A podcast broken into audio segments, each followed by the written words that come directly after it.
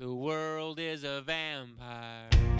Северс подкаст. Кустарное аудиодневниковое шоу Артема Шубина. Монологи, происходящие у него в голове, замаскированные под подкасты. Критики оценивают его шоу как Даже не знаю, что сказать, потому что нечего тут говорить. Если вы хотите послушать забавные истории, размышления касательно происходящего в жизни ведущего и не только, узнать, что нового произошло за эту неделю в мире без политики, то это шоу определенно для вас.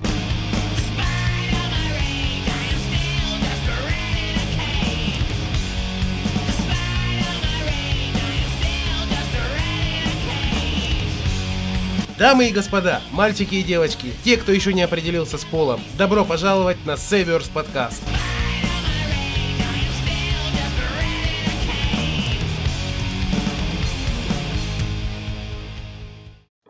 Доброго понедельничного утра, это Северс подкаст, Артем Шубин, и в начале сегодняшнего выпуска я хотел бы поговорить о мотивации. Даже, знаете, не столько мотивации, сколько о том, как быть, если нам кажется, что в нашей жизни все идет как-то не так, как нам хотелось бы. Не буду далеко ходить, приведу в пример несколько моментов из своей собственной жизни. Как-то раз в канун Нового года, который был, кажется, между 2010 и 2011, э, мы устроили то, что сейчас модно называть впиской. Застолье, алкоголь, закуски, девушки и, собственно, приятное времяпровождение.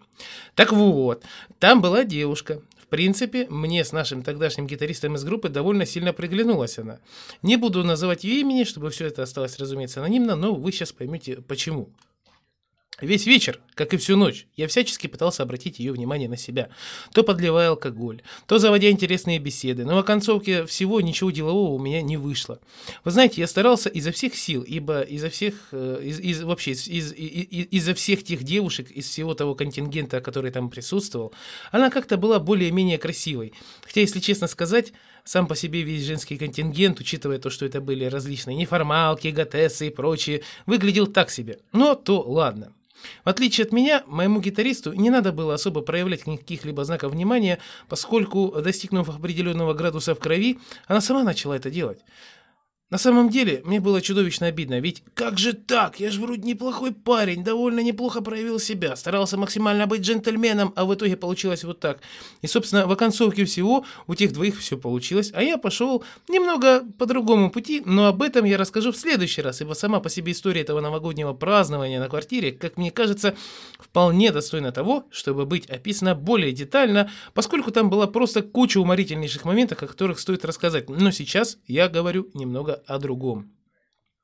Так вот, у этих двоих все получилось, а я, в принципе, касаемо нее остался с носом. Да не в принципе, а по факту. Я, кстати, на нее остался с носом.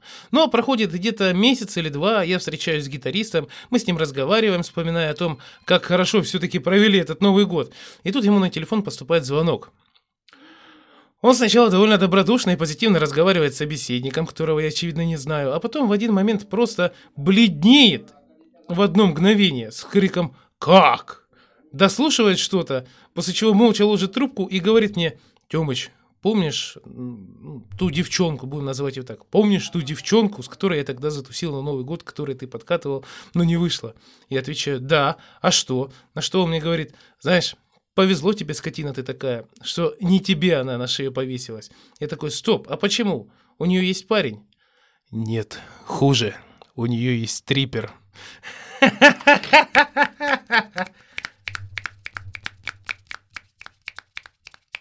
После этого я буквально взорвался хохотом, и честно сказать, вот честно, даже сейчас я засмеялся, э, засмеялся искренне, потому что, честно сказать, мне было смешно не от того, каким везунчиком оказался гитарист, а от того, как рьяно я старался привлечь к ней свое внимание, и как неведомая рука просто отводила ее от меня.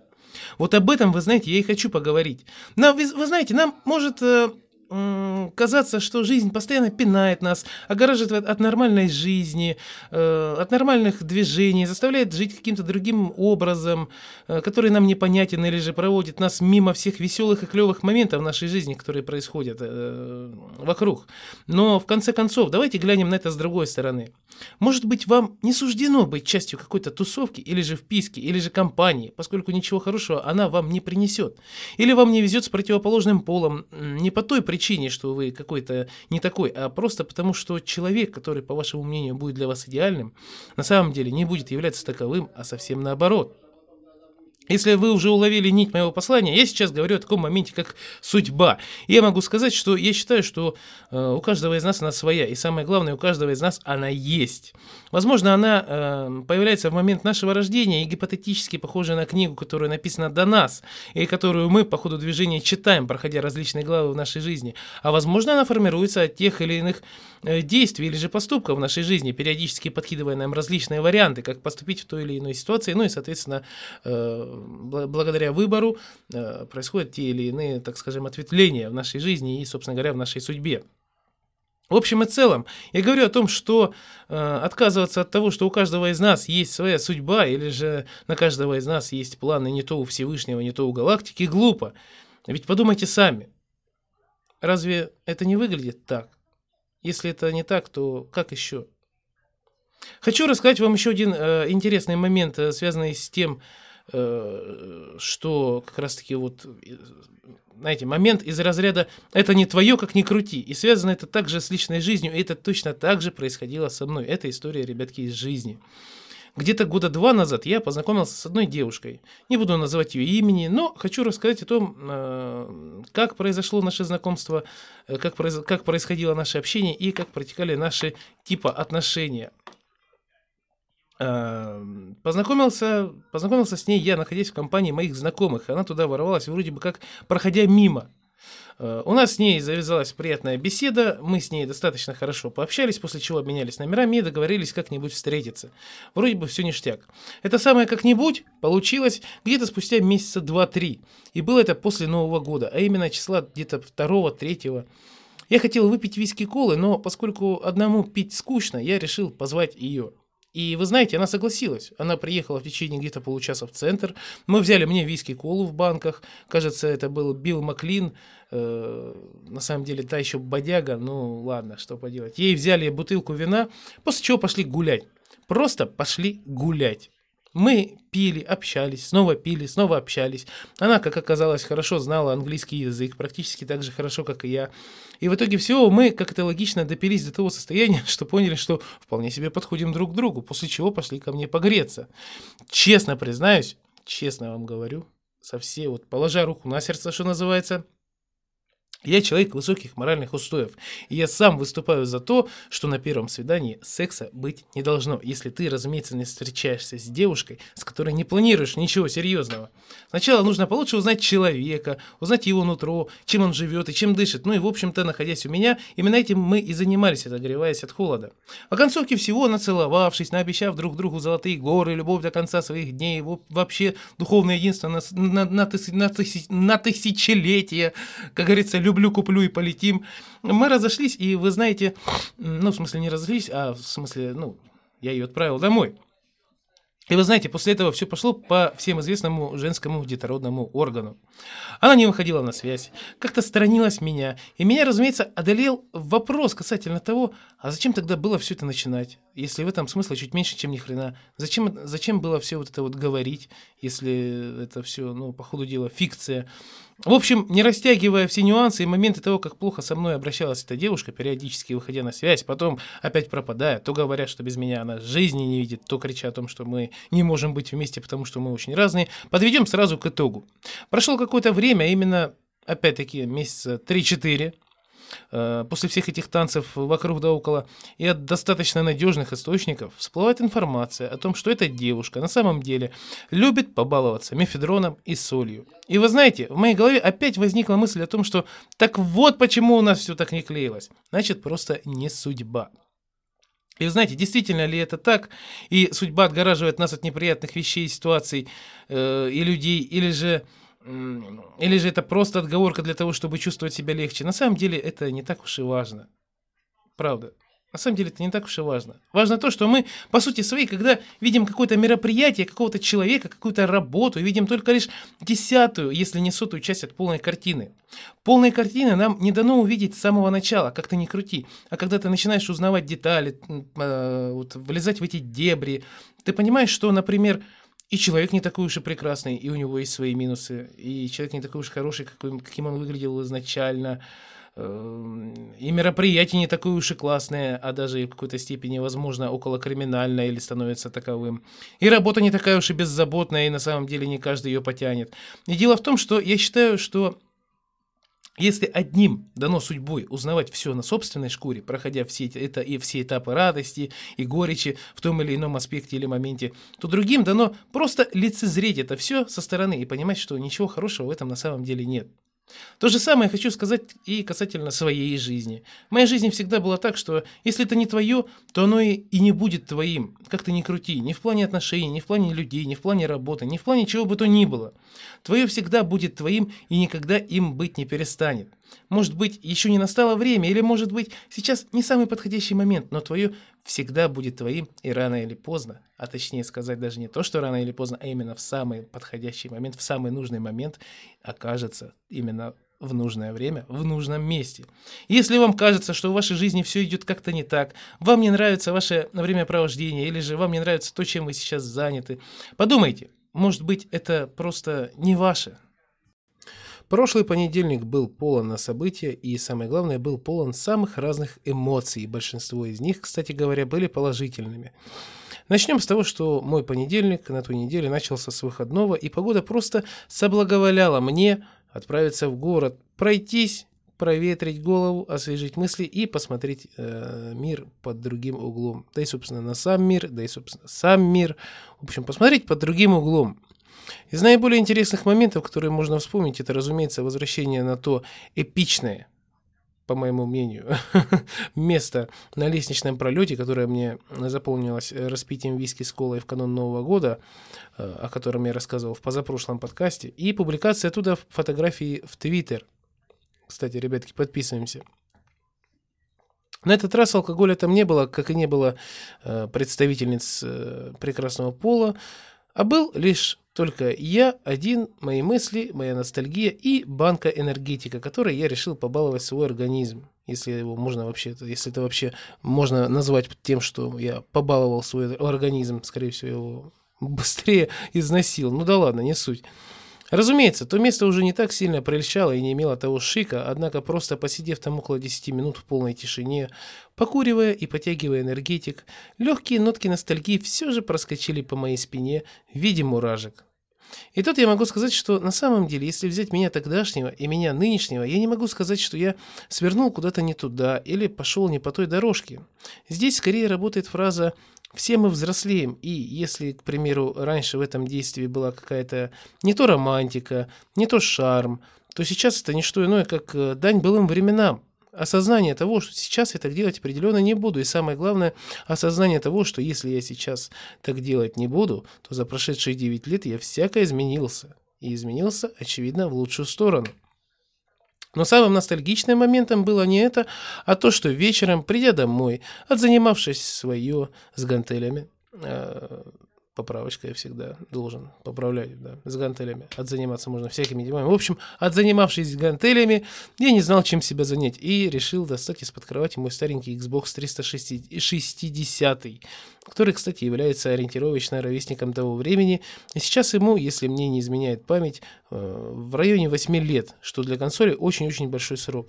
А достал его, ребятки, по причине того, что попросту не было интернета. Да, в понедельник его не починили, Э, заходил я уже в главный офис э, моего провайдера, они сказали, в течение двух-трех дней все починят, и, в общем-то, ну, буду держать вас в курсе.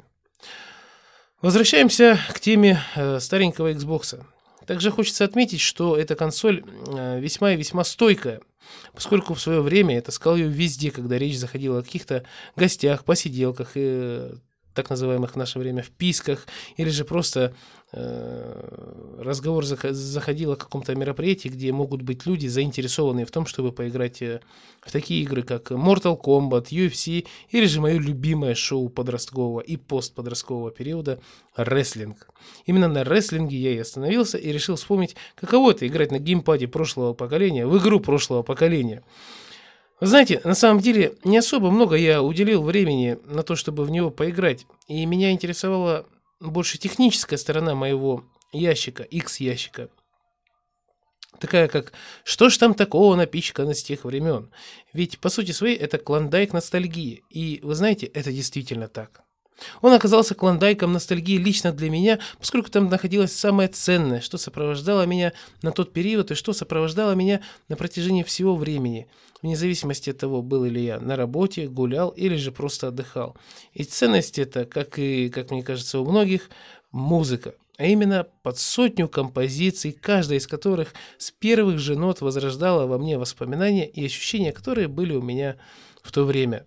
Таким образом, я просидел и прослушал музыку с консоли где-то в районе часа, и вы знаете, за все это время я многое перебрал в голове. Большая часть музыки, к слову сказать, была загружена на тот период, когда я жил со своей первой сожительницей, и, разумеется, в голове возникали воспоминания о том, как мы смотрели кино, слушали эту самую музыку, под какую-то мы засыпали, под какую-то распивали спиртные напитки, под какую-то убирали дом, а под какую-то, разумеется, проводили самые жаркие ночи в нашей жизни – ну, по крайней мере, так нам казалось на тот момент. Если все это подавать какому-то сравнению, отбросив все предрассудки и расположенности, на самом деле каждый теплый момент с каждым человеком был особенным, и говорить, что порывы страсти с одной были лучше, чем с другой, не более чем колоссальная глупость, постольку, поскольку каждый момент с каждым человеком был особенным по-своему. Все зависит от химии, э, ситуации, как вы познакомились, ситуации, как вы э, пришли к этому оно все одно на другое не похоже. И те люди, которые сравнивают девушек э, спустя какой-то период, да, э, то есть спустя время, спустя возраст, э, скажем так, которым уже по 30, которые говорят о том, что ой, вот это была хорошая, а вот это была вот плохая, а вот это была еще лучше, а вот это была еще хуже.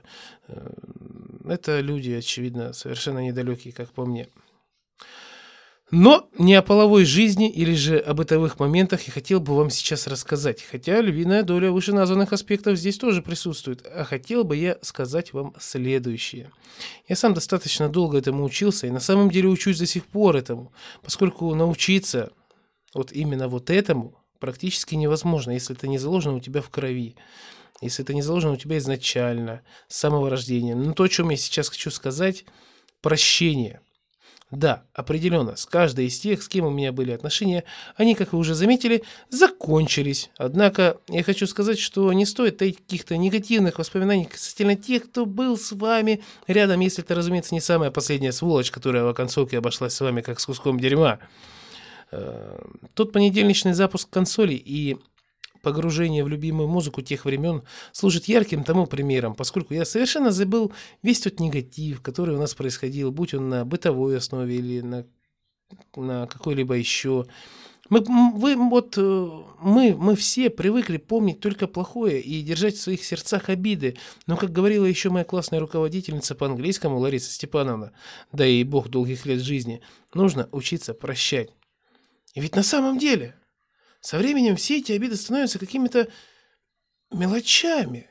И осознание того, какой поистине масштаб они имели, приходит пускай и поздно, но на самом деле этим же он и хорош, поскольку ты Понимаешь, что закончив тот период именно так, ты, скорее всего, начал двигаться дальше и как-то самосовершенствоваться, вне зависимости от того, физически или духовно.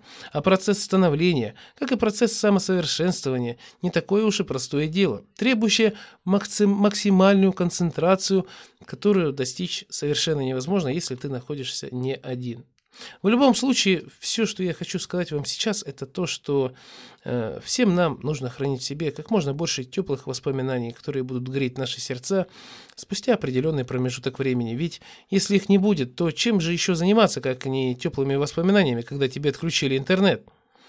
Э, говоря проще, ностальгия, она по-своему хороша и по-своему полезна. Однако э, вспоминать прошлое и жить прошлым – это две совершенно разные вещи. И более того, две совершенно разные полярности, одна из которых приводит к тому, э, что ты осознаешь, ты осознаешь, да, к тебе приходит осознание – что в тех или иных аспектах э, ты можешь вспомнить себя и сравнить себя нынешнего с собой тогдашним, а другая э, полярность заставляет копаться в себе, искать в себе какие-то изъяны, заниматься самобичеванием или же наоборот, завышать свою самооценку, выстраивая в голове мысли о том, что «я самый лучший, и от меня просто отпочковался второй сорт».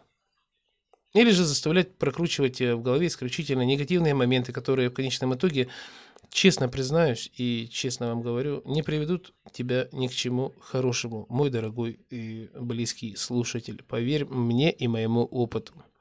Но также хочу отметить, что нельзя путать ностальгические позывы с позывами все вернуть как прежде.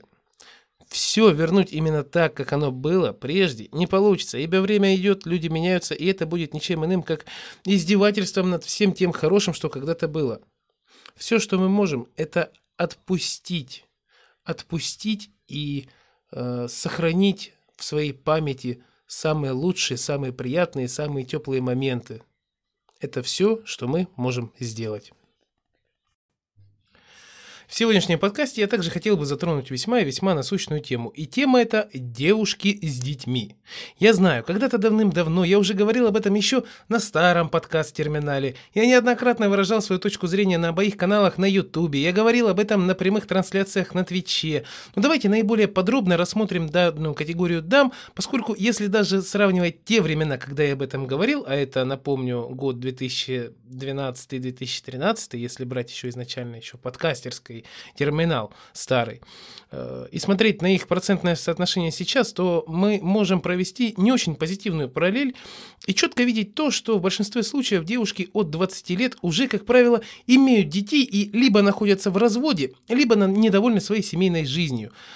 Э, как-то давно я уже выражал свою точку зрения касательно того, стоит ли заводить с ними отношения и не скажется ли это пагубно на молодом человеке, который на это решается. Однако сейчас я хочу посмотреть на, на все это совершенно с другого игла и у угла, извиняюсь, игла, угла, и в целом, набравшись кое-какого опыта общения с девушками данного типа, Хочу поговорить о том, э, какие подводные камни будут в случае, если вы соберетесь заводить с ними отношения, с чем вы, скорее всего, столкнетесь и что вас, скорее всего, будет в них раздражать. Э, Первонаперво я хотел бы рассказать вам историю о том, как я сам познакомился с подобной девушкой, и я хотел бы отметить, что в ней прекрасно все. И внешность, и голос, и строй ума, и общение. Но у нее есть ребенок, и ребенок этот уже не маленький, а конкретнее ему 9 лет. Мы с ней достаточно хорошо общаемся, но, понимаете, дальше общение это все с моей стороны определенно не пойдет по всем известной причине, а именно потому, что я слишком кропотливо отношусь к вопросам крови, родословной и отношений э, в плане генетики. Видите ли, если бы мы с этой девушкой завели отношения, а может быть и начали совместную жизнь, в любом случае мне бы пришлось взаимодействовать с, и с ее ребенком, а конкретнее дарить ему какие-нибудь игрушки, возможно, проводить с ним время, играть в доброго папашку. Но я не могу этого сделать. Я никогда не смогу этого сделать с чужим ребенком.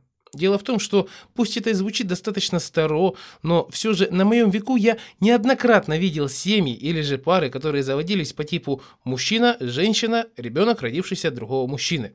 В большинстве случаев этот самый ребенок э, в большинстве моментов является либо стоп-фактором, либо вообще причиной не делать то, что сделали бы мужчина и женщина, если бы его не было. Я не говорю о сексе, я говорю, например, о походе в кино, в ресторан, простую романтическую прогулку, ну и, само собой, секс э, здесь тоже играет немаловажную роль, и не иметь его в виду попросту глупо. Понимаете, дело в том, что большинство этих приблудившихся папашек на самом деле относятся к ребенку своей возлюбленной не иначе как к обузе или же как к серьезной помехе, но и вместе с тем они ничего с этим не могут поделать, и от этого возникают различные проблемы бытового, психологического или же нравственного характера. Есть отдельная категория молодых людей, которых и мужиками язык не поворачивается назвать, которые знают о том, что при заведении отношений с девушкой, с ребенком, они столкнутся с определенными трудностями, такими как, если уж им хочется любить девушку, то ее ребенка им всяко нельзя будет оставлять без внимания. Однако они все равно заводят отношения и относятся к не, э, к не своему ребенку, скажем так, к чужому ребенку, да, э, наплевательски или даже ярко выражено негативно. Такой контингент я здесь даже обсуждать не буду, его проще назвать быдлом, нежели давать какие-либо описания или характеристики психологическому портрету или же спектру ценностей и взглядов на жизнь. Однако стоит отметить, что подавляющее большинство молодых и не очень людей именно так и живут. И более того, заводят семьи с этими девушками, делают еще одного, уже общего ребенка. Э, в большинстве случаев банально еще больше забив на первого именно на ребенка девушки, именно на первого ребенка девушки, и уделяя все внимание только лишь своему, который является ему э, родным по крови. Да и в принципе, который является ему родным в данных отношениях. Э, И здесь вроде бы логично и даже правильно, ведь этот второй ребенок уже твой, и ты вполне логично испытываешь к нему теплые чувства. Однако же у первого, который был еще до совместной жизни или брака, на фоне этого могут э, и, скорее всего, даже разовьются различные комплексы, которые в дальнейшем будут сильно мешать ему жить. Если же подходить к вопросу с другой стороны и смотреть на это все с общепринятой и общепризнанной точки э, зрения, то есть э, с позиции «отец не тот, кто родил, а тот, кто воспитал», то я со своей субъективной точкой зрения могу сказать, что это не что иное, как бред сивой кобылы и лишний способ навесить недалекому человеку лапши на уши, чтобы он принимал чужую плоть и кровь как собственную, поскольку он будет вкладывать в него частичку себя в плане воспитания, мировосприятия и мировоззрения. Да, с одной стороны, это так. Возможно, воспитывая чужого ребенка, ты привьешь ему какие-то собственные взгляды на жизнь, собственные позиции по тому или иному вопросу. Но все это меркнет и, исчеза- и исчезает ровно в тот момент, когда у этого самого ребенка э, пробуждается нечто иное, не, что иное, что, э, собственно, принято называть родословной. И это родословное явно сильнее всех твоих стараний, всех твоих воспитаний, всех твоих нравоучений. Или же, если быть более точным, не родословное, а привычки, переданные ему генетически. Ведь в любом случае, как бы сильно и плотно ты не занимался воспитанием ребенка, который был рожден не от тебя, его генетические привычки и повадки все равно будут сильнее, и он по определению изначально будет действовать или же смотреть на ту или иную ситуацию так, как действовал его родитель, которого сейчас с ним нет. Ну, то бишь, я имею в виду отца, если для тех, кто не понял. Другой аспект, который стоит затронуть в сегодняшнем подкасте, это, разумеется, сами девушки. Вариаций того, почему она осталась одна с ребенком, на самом деле не так уж и много, но каждая из них явно подчеркивает их самих не только как матерей, но и как людей в целом. Есть те, которые во время конфетно-букетного периода завели ребенка, после чего вышли замуж. Муж неожиданно оказался плохим, хотя плохим он был все это время с самого начала, а у девушки просто были замыленные глаза влюбленностью, после чего следует развод, алименты со стороны нерадивого папаши, а со стороны девушки тонны негатива, поскольку он оказался козлом, и я думала, он хороший, а принять тот факт, что ты сама не особо-то и разбираешься в людях и просто повелась на красивые слова или на, красивую, э, на, на красивые глаза и прочую дребедень, ты не можешь. Такой женский контингент, как правило, пропитан ненавистью к молодым людям, и изначально, когда они ищут себе молодого человека, они, скорее всего, ищут своему ребенку бумажник, который сможет его поднять, воспитать, дать ему подарков, образование и прочее. Этот контингент, как и ранее описанный мужской, можно назвать не иначе как быдло.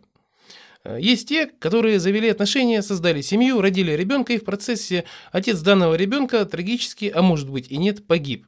Здесь стоит взять во внимание тот факт, что не сама девушка ушла от молодого человека, а молодой человек неожиданно закончил свой жизненный цикл.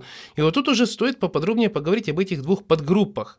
В первом случае, если молодой человек умер ввиду каких-то непредвиденных обстоятельств, это очень плохо, и э, теперь девушка, ну, вынуждена воспитывать ребенка одна. Но здесь стоит отметить тот факт, что если вы будете заводить отношения с, девушкой данного подвида, вас в той или иной степени будут сравнивать с отцом ребенка. И, по сути, если девушка будет находиться в поисках молодого человека, она всяко будет искать человека сколь-либо похожего на того, который трагически погиб, чтобы восполнить пустующее звено под названием отец в этой цепи под названием семья.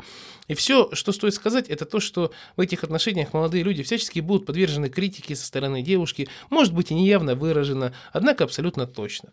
Вторая подкатегория – это те молодые люди, которые сами решили наложить на себя руки. Здесь все вообще в лучших традициях шизофренических историй, поскольку, во-первых, очевидно, что фактором его суицида служила либо девушка, либо ребенок, либо то, что он не может потянуть семью, и либо же просто потому, что он э, эмоционально или психически нестабилен. И он выбрал наименьший путь сопротивления, требующий наибольшей решительности. Что этот молодой человек оставляет после себя? Очевидно, мать с ребенком, с пошатнувшейся или даже разрушенной психикой, что сулит в перспективе его замене достаточно тяжелыми, э, тяжелые моменты касаемо взаимоотношений с самой девушкой и ее ребенком, а также потенциальным самоубийцей на генетическом уровне со стороны непосредственно ребенка. Дело в том, э, что в этом случае девушка, скорее всего, знаете, вот э, почему вот человек э, суициднулся? Да дело в том, что, ну, в большинстве, опять-таки, в большинстве случаев, не всегда, но в большинстве случаев девушка, скорее всего, допекла его своими запросами, и, очевидно, в случае, если она будет находиться в поисках нового молодого человека, его будет ждать точно такая же участь. Третья категория девушек с детьми – это сильные и независимые. Практически феминистки, однако на самом деле никто иные, как те, кто ищет себе постоянного полового партнера и ничего более. Вы думаете, что я перегибаю палку или перебарщиваю? Тогда позвольте вам объяснить, как работает склад ума при завязке отношений с этой самой категорией. Возможно, она была в, какой-то, э, в какой-либо категории из упомянутых ранее, однако в отличие от них, э, она не ищет своему ребенку нового отца. Она ищет себе молодого человека, который никоим образом не будет задействован в воспитании ребенка. А это уже сулит достаточно большие проблемы для того, кто соберется заводить с ней отношения. Да, с первого взгляда все хорошо. Молодому человеку не нужно как-либо заморачиваться над тем, чтобы уделять время ребенку, тратить свои физические и психические силы на его воспитание. Однако, если рядом с ним э, будет произрастать человек, который будет по всем его параметрам не соответствовать нормальному, или, возможно, э, будет не тем будущим человеком, каким он мог бы быть, по его мнению, то все вопросы и все потуги на то, чтобы э, как-либо повлиять на него, будут, э, ну, то бишь на ребенка, будут тут же пресечены со стороны сильной и независимой в контексте «я сказала, что я воспитаю сама, значит, воспитаю сама». Если хочешь, чтобы мы воспитывали вместе, давай заведем нового и будем воспитывать его вместе. Подобный вариант девушки идеально подходит какому-нибудь молодому человеку из вышеназванной категории быдла, или же тому, кто хочет себе именно постоянного сексуального партнера, но так или иначе, рано или поздно, он точно так же столкнется, скажем так, с тем, что э, все равно не отвертится, и либо э, и придется ему, знаете, либо он будет тратить деньги на образование, либо же тратить деньги на самого ребенка в той или иной мере.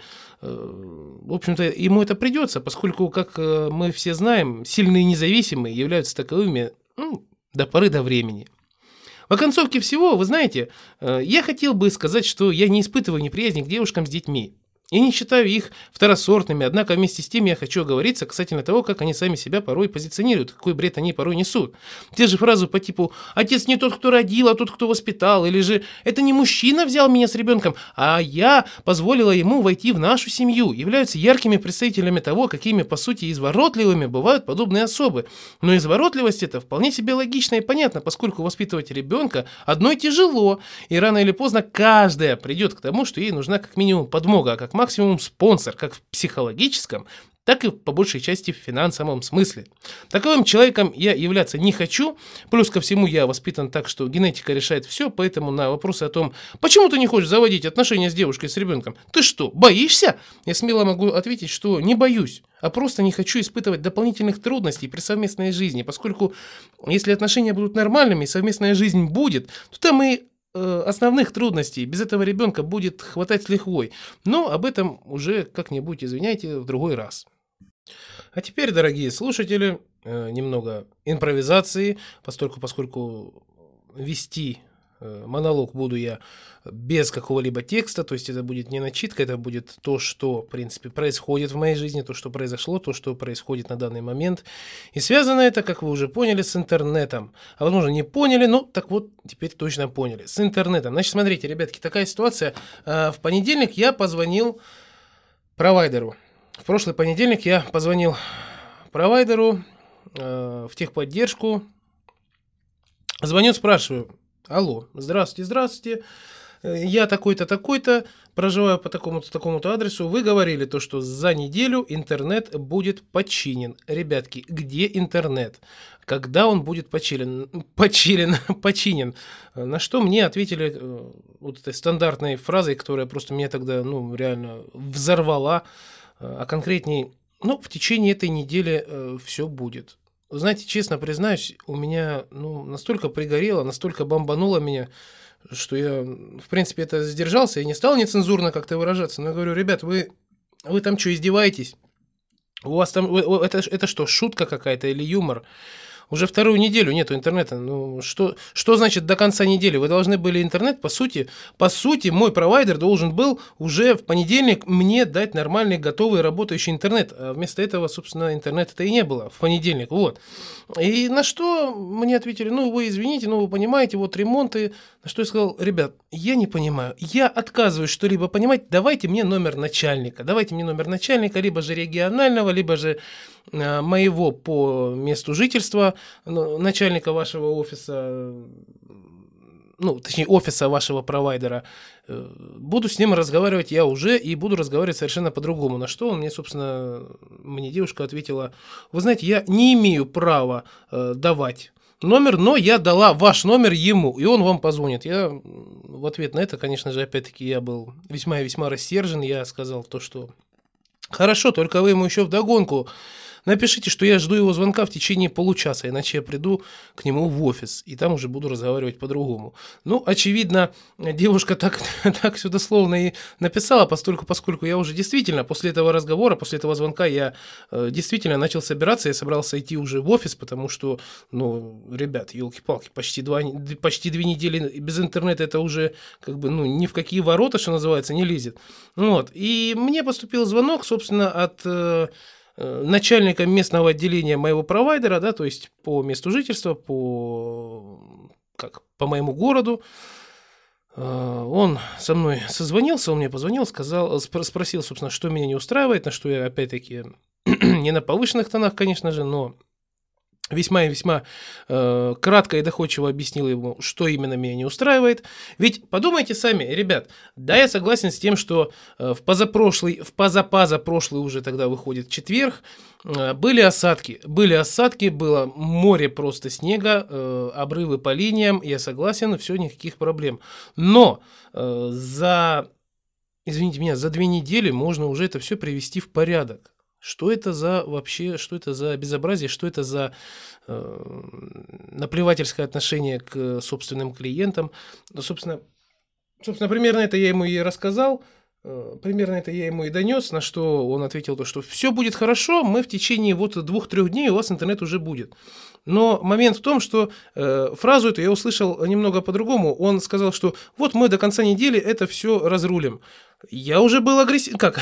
я уже был агрессивно настроен э, на этот разговор. Я сказал, меня не устраивает ответ, что в течение этой недели. Вы меня уже третью неделю кормите фразой в течение этой недели. Давайте мне конкретные сроки. Раз уж вы непосредственно начальник нашего отдела, вашего провайдера, то вы должны точно знать, когда, каким образом, с какой силой, э, с, с какой расторопностью работают ваши вот эти э, слесаря, ремонтники, мне не важно кто. Давайте мне точную дату, когда я буду иметь уже интернет, потому что меня это не устраивает. Вот эти все э, кормления завтраками меня не устраивают. Я, ребятки, уже, извините, уже грешным делом хотел э, в права потребителей идти с всеми этими разговорами. И честно скажу, честно признаюсь, да, это немного, с одной стороны, вроде бы это некрасиво, но по факту все разговоры были записаны изначально по причине того, что я так и понял, что э, это все что-то вот непонятно, это все какая-то дичь. И очевидно, что вот этими всеми завтраками меня э, кормят, знаешь, до поры до времени, пока, пока не пригорит. И я, в общем-то, сказал ему, так, ты начальник, ты начальник. Ну, вы начальник, я, не, я, я с ним не, э, как, я с ним соблюдал субординацию, я задал ему вопрос, так, вы начальник э, нашего отделения? Он такой, я. Тогда, раз вы начальник, давайте мне точную дату, точные сроки, когда у меня будет интернет. На что он ответил, ну, в течение дней двух-трех. А после чего я, как, я вообще ему сказал то, что, давайте так, я, значит, в течение вот этих самых двух-трех дней я буду периодически прозванивать и периодически узнавать, где ведутся работы, как ведутся работы, потому что мне нужен интернет как можно скорее. Я решил быть назойливым, я решил быть настырным, я решил э, докапываться до этого, до всего. И да, действительно, мне нужен интернет. Елки-палки, я плачу за интернет 850 рублей в месяц, извините меня. Это, это, не, это не интернет за 100 рублей какой-то. Вот. Ну, в общем, Дал он мне эти сроки. Э, сегодня у нас сейчас, на данный момент у нас сейчас среда. Э, я звоню ему с утра. Звоню с утра, часов где-то в половине десятого, звоню, говорю, здравствуйте, э, это абонент такой-то, такой-то, что там по ремонту? На что он отвечает, вот, ремонт ведется, ремонт ведется поблизости, но я-то, проезжая как раз по тому месту, по той территории, по тому району, по той улице, где он сказал, что ведется ремонт, я задал ему вопрос, как может вестись там ремонт, если там никого нет? Нет, этого быть не может. Вот вы, вот вы, вы, вы же понимаете, этого, этого быть вообще никак не может. Я говорю, как этого может не быть, если я вот по факту сейчас прошел мимо, про, ну, проехал, скажем так, мимо, и э, никаких ни, ни слесарей, ни ремонтников, ни каких-то там бригадиров, никого ничего не было. Когда будет интернет, говорю, меня это уже все доклепало. Мы сейчас закончим вот на этой улице и э, плавненько перейдем э, на вашу. Ну, ребят, извините меня. Вот смотрите, какая картина. Просто сейчас что, э, что я имею? Сейчас у нас, сейчас у меня на календаре 19 февраля 2020 года. Интернет перестал работать с 6 числа, опять-таки, этого же месяца. Э, у меня все официально задокументировано в плане того, что э, мне на техподдержке было сказано то, что вам все вот, э, ну, все, все вот это время типа как использование интернета, но ввиду его отсутствия, в общем, вам это все время будет восполнено. То есть, типа, тариф продлят или как-то, я не знаю как. Ну, в общем-то, деньги вам вернут на ваш счет и сможете спокойно сидеть в интернете дальше. Я не знаю, до, до какого числа, до какого, до какого момента просто, до какой точки надо дойти, чтобы, ну, действительно они начали шевелиться. То есть, вот, по сути, наплевательское отношение моего провайдера к своим клиентам в целом, да. То есть, э, звонок, на тех, звонок в техподдержку, э, в, позапо, в позапрошлый выходит... Позапаза прошлый четверг, точнее сказать, выходит звонок, мне говорят, до конца недели, звонишь в понедельник, ну, до конца этой недели точно, звонишь опять в понедельник, до конца этой недели. Ребят, это, э, я считаю, это вообще самое отвратительное отношение, которое вообще может быть, э, разговаривая с этим начальником. В общем, вы знаете, я э, принял такую позицию, я принял такую скажем так, форму, я принял такую идею, что я буду звонить ему, вот сейчас среда, разговор по поводу того, по поводу того, в какие сроки будет у меня проведен интернет, он был э, в понедельник. Э, сегодня среда. Э, в общем-то, начиная именно с сегодняшнего дня, с завтрашнего дня в особенности, я буду звонить ему каждые часа два. Я буду звонить ему каждые часа два, узнавать, где именно конкретно ведется работа, по каким улицам, эм, по каким адресам, чтобы я лично это все приходил и видел, потому что пока я не увижу, что работа действительно идет, э, я, я не буду верить. Я не буду верить, потому что мне уже хватило. Я, э, так сказать, наслушался этих всех э, басен Крылова со стороны э, техподдержки, которая, кстати говоря, работает точно так же отвратительно, как и любая, собственно, техподдержка в любой организации, в любой фирме. И здесь, в данном случае, я просто считаю, что, ну, нужно уже переходить на стадию того, чтобы э, собирать, скажем так, собирать вещественные доказательства, делать фотографии. Вот, допустим, к примеру, образно выражаясь, если э, в течение там среды четверга, вот э, в среду я как раз-таки сегодня еду в ночь на работу, с утра я буду возвращаться домой, как раз я позвоню с утреца, узнаю, так, хорошо, ага, где, что, как, что, почем, и, собственно, каким образом, где работают, какой адрес. Буду, я не поленюсь, ребят, я потрачу свое, в принципе, время, я потрачу свои какие-то там силы физические, духовные, моральные, но я пойду, я посмотрю, как ведется работа, и я действительно, ну, буду таким, скажем так, надсмотрщиком, если угодно, потому что меня это реально уже, ну, все допекло до канала. Поэтому, увы и ах, но просто в оконцове всего, даже если мне сделают интернет, даже если все будет нормально, даже если вот в эти оставшиеся два дня, там, среду, четверг мне интернет сделают, все равно у меня мне еще предстоит борьба с техподдержкой, очевидно, чтобы мне восстановили все мои деньги, которые были э, за тот период, пока у меня не работал интернет, а извините меня, период уже достаточно неплохой, 13 дней. 13 дней, я считаю, это серьезная цифра серьезная, да, серьезное число, серьезная цифра, серьезный период. И самое, что главное, я э, больше чем уверен, что там чуть ли не каждую копейку придется выругивать, вы, э, выгавкивать, если можно так выразиться, у этой самой техподдержки, у начальства, чтобы чтобы, чтобы, чтобы торжеств, восторжествовала справедливость.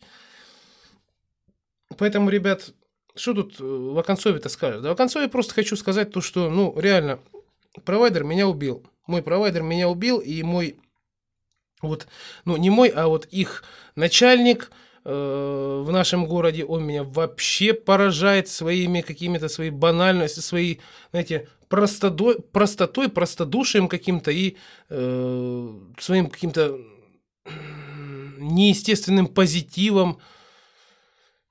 В общем, будем как-то решать дела, будем как-то воевать с моим провайдером. Э, касательно стримов, если вы интересуетесь касательно того, будут ли стримы, нет, ребятки, стримов не будет в любом случае, потому что даже если мне вернут интернет, стримов не будет, потому что, ну, я еще чувствую, я не насиделся в этом самом отпуске стримерском, я чувствую, что как раз-таки сейчас э, подкасты, они выполняют наиболее важную функцию в моей жизни в плане хобби. Э, они, они наиболее интересны для слушателей, нежели э, были, например, стримы у, у меня на Твиче. И поэтому как-то сейчас все силы, все силы, все возможности и все усилия в плане хобби, в плане моей интернет-деятельности я буду бросать непосредственно на подкастинг. Как некоторые из вас могут знать, я являлся большим фанатом рестлинга в подростковом и постподростковом возрасте. И сегодня, я думаю, стоит немного поговорить о том, что произошло с тем рестлингом, который я любил, когда любовь к нему исчезла, и по какой причине я абсолютно уверен, что рестлинг нынешний не идет ни в какое сравнение с рестлингом, который был в моем юношестве и даже раньше. Начать стоит, пожалуй, с того, что те, на ком он строился, а точнее сказать, сами лица этого рестлинга, а сегодня мы будем разговаривать о, о, о таких брендах, как WWE, ECW и WCW, по сути, в те времена были гораздо более э, харизматичными и более интригующими, более завораживающими, нежели нынешнее поколение. Также хотелось бы отметить особый аспект, а конкретнее то, что любить рестлинг в малой степени стал стал я в те времена, когда его крутили по СТС. Начинал я его любить, по крайней мере, когда его крутили по СТС. А конкретнее это были WCW Monday Night Raw, э, Monday Night Nitro, э, WWF SmackDown, и потом это уже было Monday Night Raw. Э, и любили его многие подростки, не только один, а многие подростки моего времени, в первую очередь за то, что комментатором данного действия являлся никто иной, как Николай Фоменко. Да-да, тот самый мужик, который сейчас рекламирует Автору. Ранее являлся единственным и неповторимым комментатором тогдашнего рестлинга. И вы знаете, у него это выходило просто эпично. Все его речевые обороты, вся его комментаторская харизма, все его словесные этюды, выписываемые при выполнении того или иного приема бойцами на ринге, были просто выше всяких похвал и собирали у телеэкранов сотни подростков не только по всей России, да и, наверное, по всему ближ... ближайшему зарубежью. Но то было в тот период, когда мне было около 11-13 лет. А самый расцвет любви к данному виду спортивно-развлекательного шоу у меня начался где-то лет 16, когда только-только появился интернет, и я как-то случайно стал искать непросмотренные выпуски фоменковских, фоменковских э, титанов рестлинга на канале ТНТ. После этого пошло углубленное изучение данной культуры, поскольку, поскольку в Америке рестлинг это не просто какое-то там шоу, где постановочно дерутся два мужика, а целая культура, берущая свое начало еще с 60-х, 70-х годов прошлого столетия. Э, что касательно кумиров, э, моими кумирами на протяжении долгого Э, времени являлись такие звезды, как Шон Майклс, Стив Остин, Крис Бенуа, Гробовщик и Сиэм Панк. И вы знаете, у каждого из них было то, чего нет и не будет у большинства нынешних рестлеров. Это, как я уже сказал, харизма. Харизма и хорошая работа на ринге. Как известно, рестлинг это шоу и шоу постановочное. Однако, если посмотреть на тот рестлинг, который нам показывают сейчас, это шоу нельзя назвать как-либо иначе, кроме как клоунада. Рестлинг, который показывал Майкл с середины 90-х и до конца нулевых, это чистое шоу, обилие приемов, красота выполнения, артистичность при получаемом и наносимом псевдоуроне. Все это было красочно, и даже зная, что это все постановка, на это было все равно интересно смотреть. Но то был рестлинг, с которым я был знаком в начале, а уже годам к 17-18 я стал более, еще более углубленно изучать данный вопрос и смотреть на ютубе старые выпуски такого бренда, как ECW. Так вот, вы знаете, по захвату духа, по, красоч... по красочности и по тому, как э, это все выглядело натурально, у ECW не было конкурентов до самого начала десятых годов, когда появился ультра-хардкорный бренд, который называется, кажется, CZW. И именно тогда-то я узнал о таких мастерах своего дела, как Ворон, Сэндман и Томми Дример. Эти ребята были готовы буквально растерзать себя на ринге, если к концу матча у одного из них и у, него, у его соперника было целое и не залитое кровью лицо, этот матч, наверное, считался у них провальным. Но не кровищей одной захватывали эти бойцы, а еще и тем, что э, все эти матчи были обставлены между собой на ринге. Э, те трэш-толки и бэкстейджи, которые мы можем видеть в UFC в наши дни, детский лепет по сравнению с тем, что зрители лицезрели в 90-х тогда. Э, закулисные бои, разборки, оскорбления друг друга на микрофоне, стычки во вроде бы случайных местах. Все это было в первую очередь очень красочно, а во-вторых, это было очень натурально, очень естественно. Выглядело это просто вот, как будто действительно так оно и есть. Что до отдельных лиц, таких как, например, Ворон, его работа на микрофоне всегда была замечательна, вне зависимости от того, выступал ли он в середине 90-х в ECW или WCW, или же выступал ли он в середине десятых в TNA. Он всегда был мастером слова в плане какого-либо промо или же для создания определенного сегмента перед или после матча, чтобы сделать все происходящее с ним не просто постановочной дракой, а постановочной дракой, которая не только выглядит весьма реалистично, но еще и имеет смысл. Именно за его работу на микрофоне я до сих пор слушаю его, э, и, и слушаю его подкасты э, на как, как эта платформа называлась? На Google подкастах. И, кстати говоря, ребятки, если вы знаете английский, опять-таки, это, это не реклама, это действительно мой вам совет послушать тоже. The Raven Effect Podcast. Можно найти на Google подкастах. Другой не менее яркий представитель этого вида спортивного развлечения, который уже является современником, это Фил Брукс, также известный под псевдонимом CM Punk. Он был хорош на микрофоне вне зависимости от того, что он говорил э, на протяжении своей карьеры в WWE. Была ли это нотация о том, что курящие и употребляющие алкоголь люди являются второсортным браком, или же постановочный разнос организации, в которой он работал перед его постановочным уходом, все это было приятно и интересно слушать, а каждый из его матчей, как правило, был хорошим в плане исполнения и красочности приемов с его стороны. Что до Гробовщика, который на протяжении всей своей карьеры имел образ, да и имеет в принципе по сей день образ восставшего из мертвых, то он не отличается работой на микрофоне чем-то специфическим в плане исполнения на ринге, однако он сумел создать до определенного момента вокруг себя образ непобедимого здоровяка, которого невозможно одолеть на главном ежегодном событии WWE WrestleMania. Да что там говорить, моя самая первая татуировка, которую я нанес, была посвящена именно ему, которая впоследствии переросла в нечто большее и стала татуировкой, которую я сделал в честь его противостояния э, против Triple H на WrestleMania, в которой он, кстати говоря, опять-таки победил. Э, в любом случае, вы знаете, Каждый из, выше, из вышеназванных атлетов э, знали свое дело и знали, как показать шоу. А что мы имеем сейчас? Ну, в первую очередь, плохую подготовку перед матчем со стороны. Э, даже тех, кто является лицами или, как это принято называть, хедлайнерами э, шоу. Достаточно слабая работа на микрофоне. И самое главное, смотря любой из нынешних матчей, так и подмывает сказать со всей душой «не верю». Видно, что все делается в полсилы, а еще большим минусом в этой копилке имеется э, еще и то, что WWE прогнулась под большинство других брендов и продвигает политику равенства полов, толерантности и, собственно, все то, что сейчас продвигается на Западе. Но, честно скажу, противно на это на все смотреть, и в большинстве случаев нет никакого другого желания, кроме как выключить эту помойку, которую нам пытаются преподнести как первоклассное шоу. К сожалению, э, время идет, Кумиры стареют, на их замену приходят более слабые, менее харизматичные ребята. И, кстати, я могу сказать, что одна моя старая знакомая то и дело поглядывает и SmackDown, и Ро, но смотрит она это, как она сама признается, из-за мускулистых мужиков с длинными волосами, а не из-за того, что это спортивно-развлекательное шоу, которое интригует своими сюжетными поворотами, красотой исполнения на ринге и глубиной работы на микрофоне атлетов. Увы, но тот рестлинг, который я знал и который я любил, э, был похоронен и уже никогда не воскреснет. Не потому, что мастера своего дела перевелись, а потому что, опять-таки, повторюсь, продвигается в первую очередь совсем не рестлинг, а тема с равноправием, с толерантностью, с равенством полов и прочая прозападная дичь, против которой я совершенно ничего на самом деле не имею, но которая в таком нездоровом объеме очень мешает основным концепциям всего, к чему притрагивается, будь это телешоу, кино или даже банальная компьютерная игра. Знаете, ребят, э, в четверг я писал о том, что хотел бы вести такую рубрику, как э, «В мире животных», в которой рассказывал бы о такой социальной прослойке, как быдло.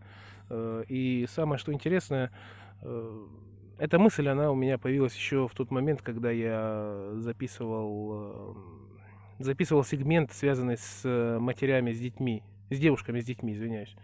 И вот эта мысль, она, знаете, она у меня устаканилась вроде бы изначально, но потом, потом как-то я подумал и решил о том, что все-таки стоит, э, наверное, стоит, наверное, это все придать огласке, стоит более подробно разобрать эту тему, и сегодня будет пилотная рубрика под названием «В мире животных», постольку, поскольку быдло, как я считаю, ну, по своей, по своей натуре, по своей, по своей природе, они ну, ничем не отличаются от животных. Ведь, по сути, если так посмотреть, инстинкты самые первичные у людей данной касты, у людей данной прослойки, э, желания точно так же самые первичные. И э, сегодня в пилотном выпуске я бы хотел поговорить о том, вообще, чем руководствуется само по себе быдло. Но перед тем, как мы начнем, Э, я хотел бы отметить тот момент, по какой причине вообще я завел эту рубрику, по какой причине я вообще решил попробовать, точнее, скажем так, завести эту рубрику, и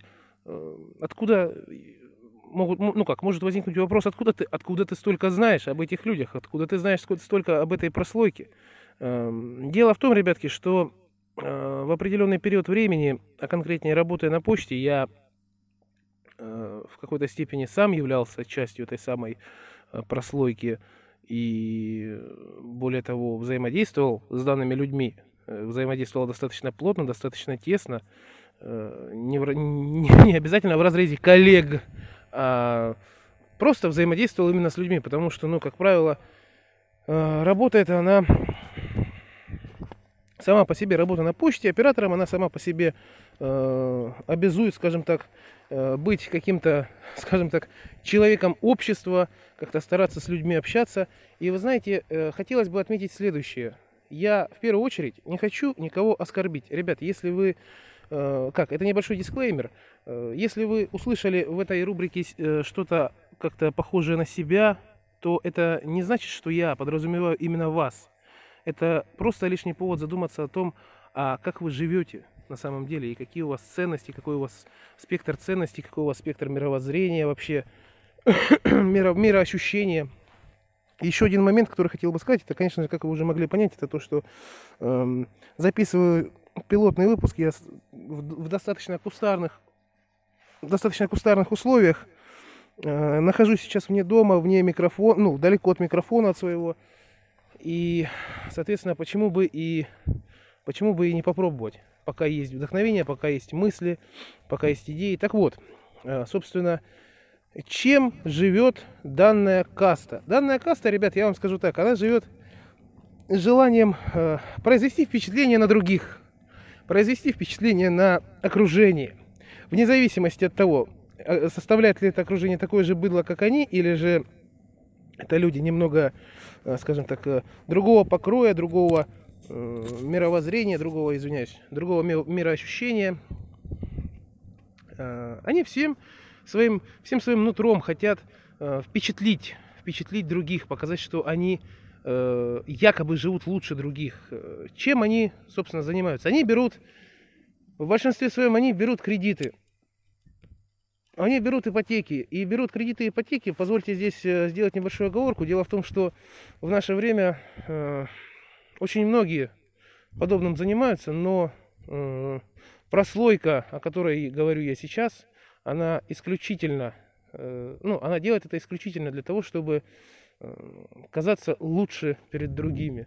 То есть э, данный тип людей, он берет э, кредит на машину, например, на дорогую, на какую-нибудь, э, он берет ипотеку на какое-то э, большое жилье, допустим, э, живет он, живет он, к примеру, один, да, он берет ипотеку на трехкомнатную квартиру поближе к центру. И берет он ее не потому, что у него в плане семья и дети, а просто потому, что он хочет перед знакомыми, перед товарищами, перед, возможно, коллегами или кем бы то ни было еще – показать себя лучше, чем он есть.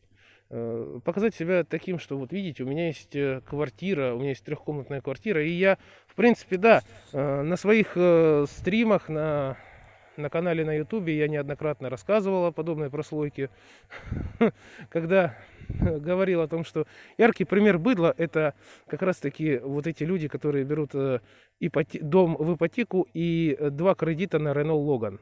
Э, Примерно вот так. Но только вот если раньше это, допустим, было вот так, то сейчас, э, эм, как бы так, как бы так сказать, э, это самое быдло, оно э- эволюционировало. В какой-то степени оно эволюционировало по причине того, что эм, по причине того, что да, они понимают то, что Рено Логаном уже никого не удивишь. И если ипотека еще можешь кого-то удивить, хотя, в принципе, мало кого из себе подобных ты можешь удивить, потому что сейчас, в принципе, ипотеки берут все, вне зависимости от того, быдло они или нет, то вот уже взять кредит, э, тут надо не на Рено Логан, а на какую-нибудь уже, я не знаю, на какой-нибудь автомобиль, к сожалению, в автомобилях я не разбираюсь.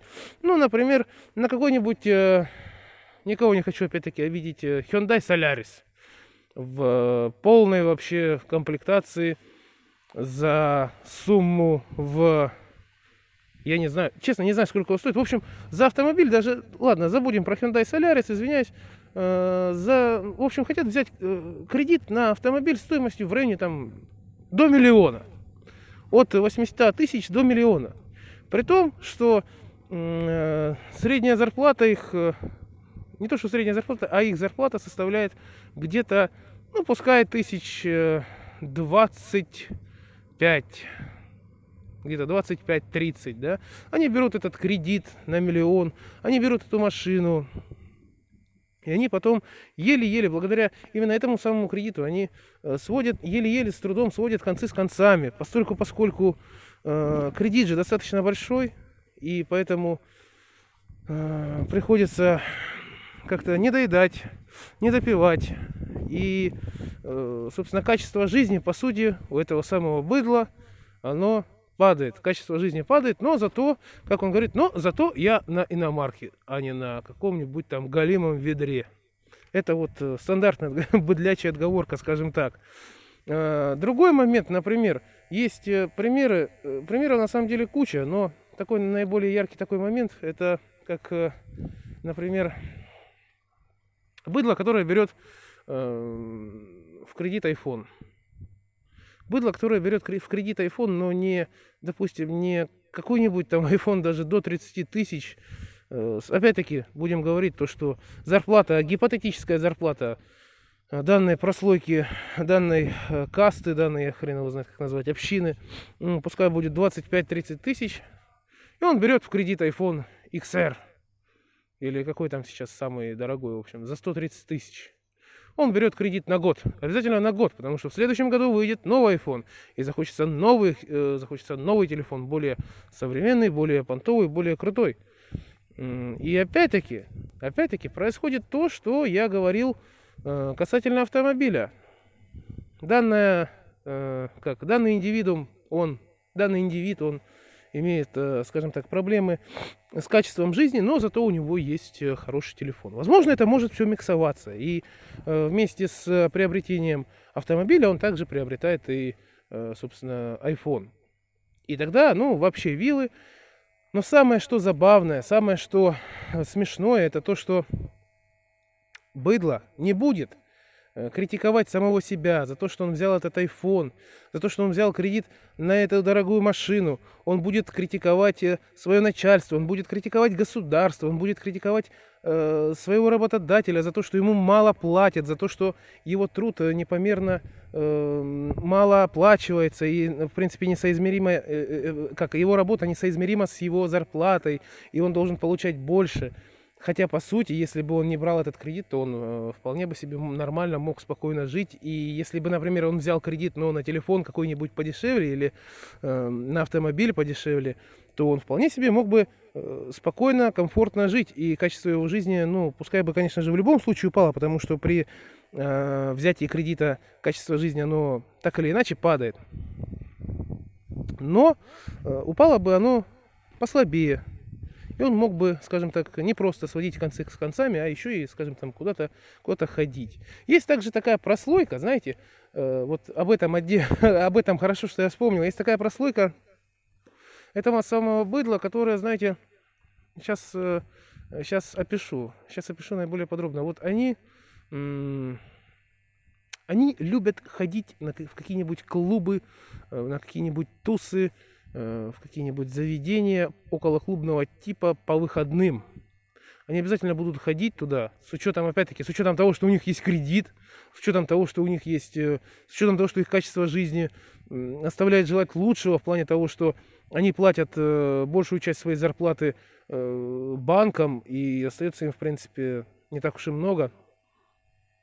И хорошо, если они, в принципе, еще и платят, да, также еще э, довольно-таки, скажем так, довольно-таки распро, распространено у этого самого было взять кредит и не платить его.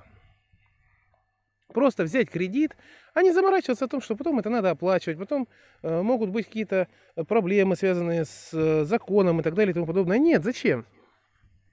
Они взяли, они получили, они думают, что они самые умные, они самые хитрые и, в принципе, они э, нашли э, в банках лоха.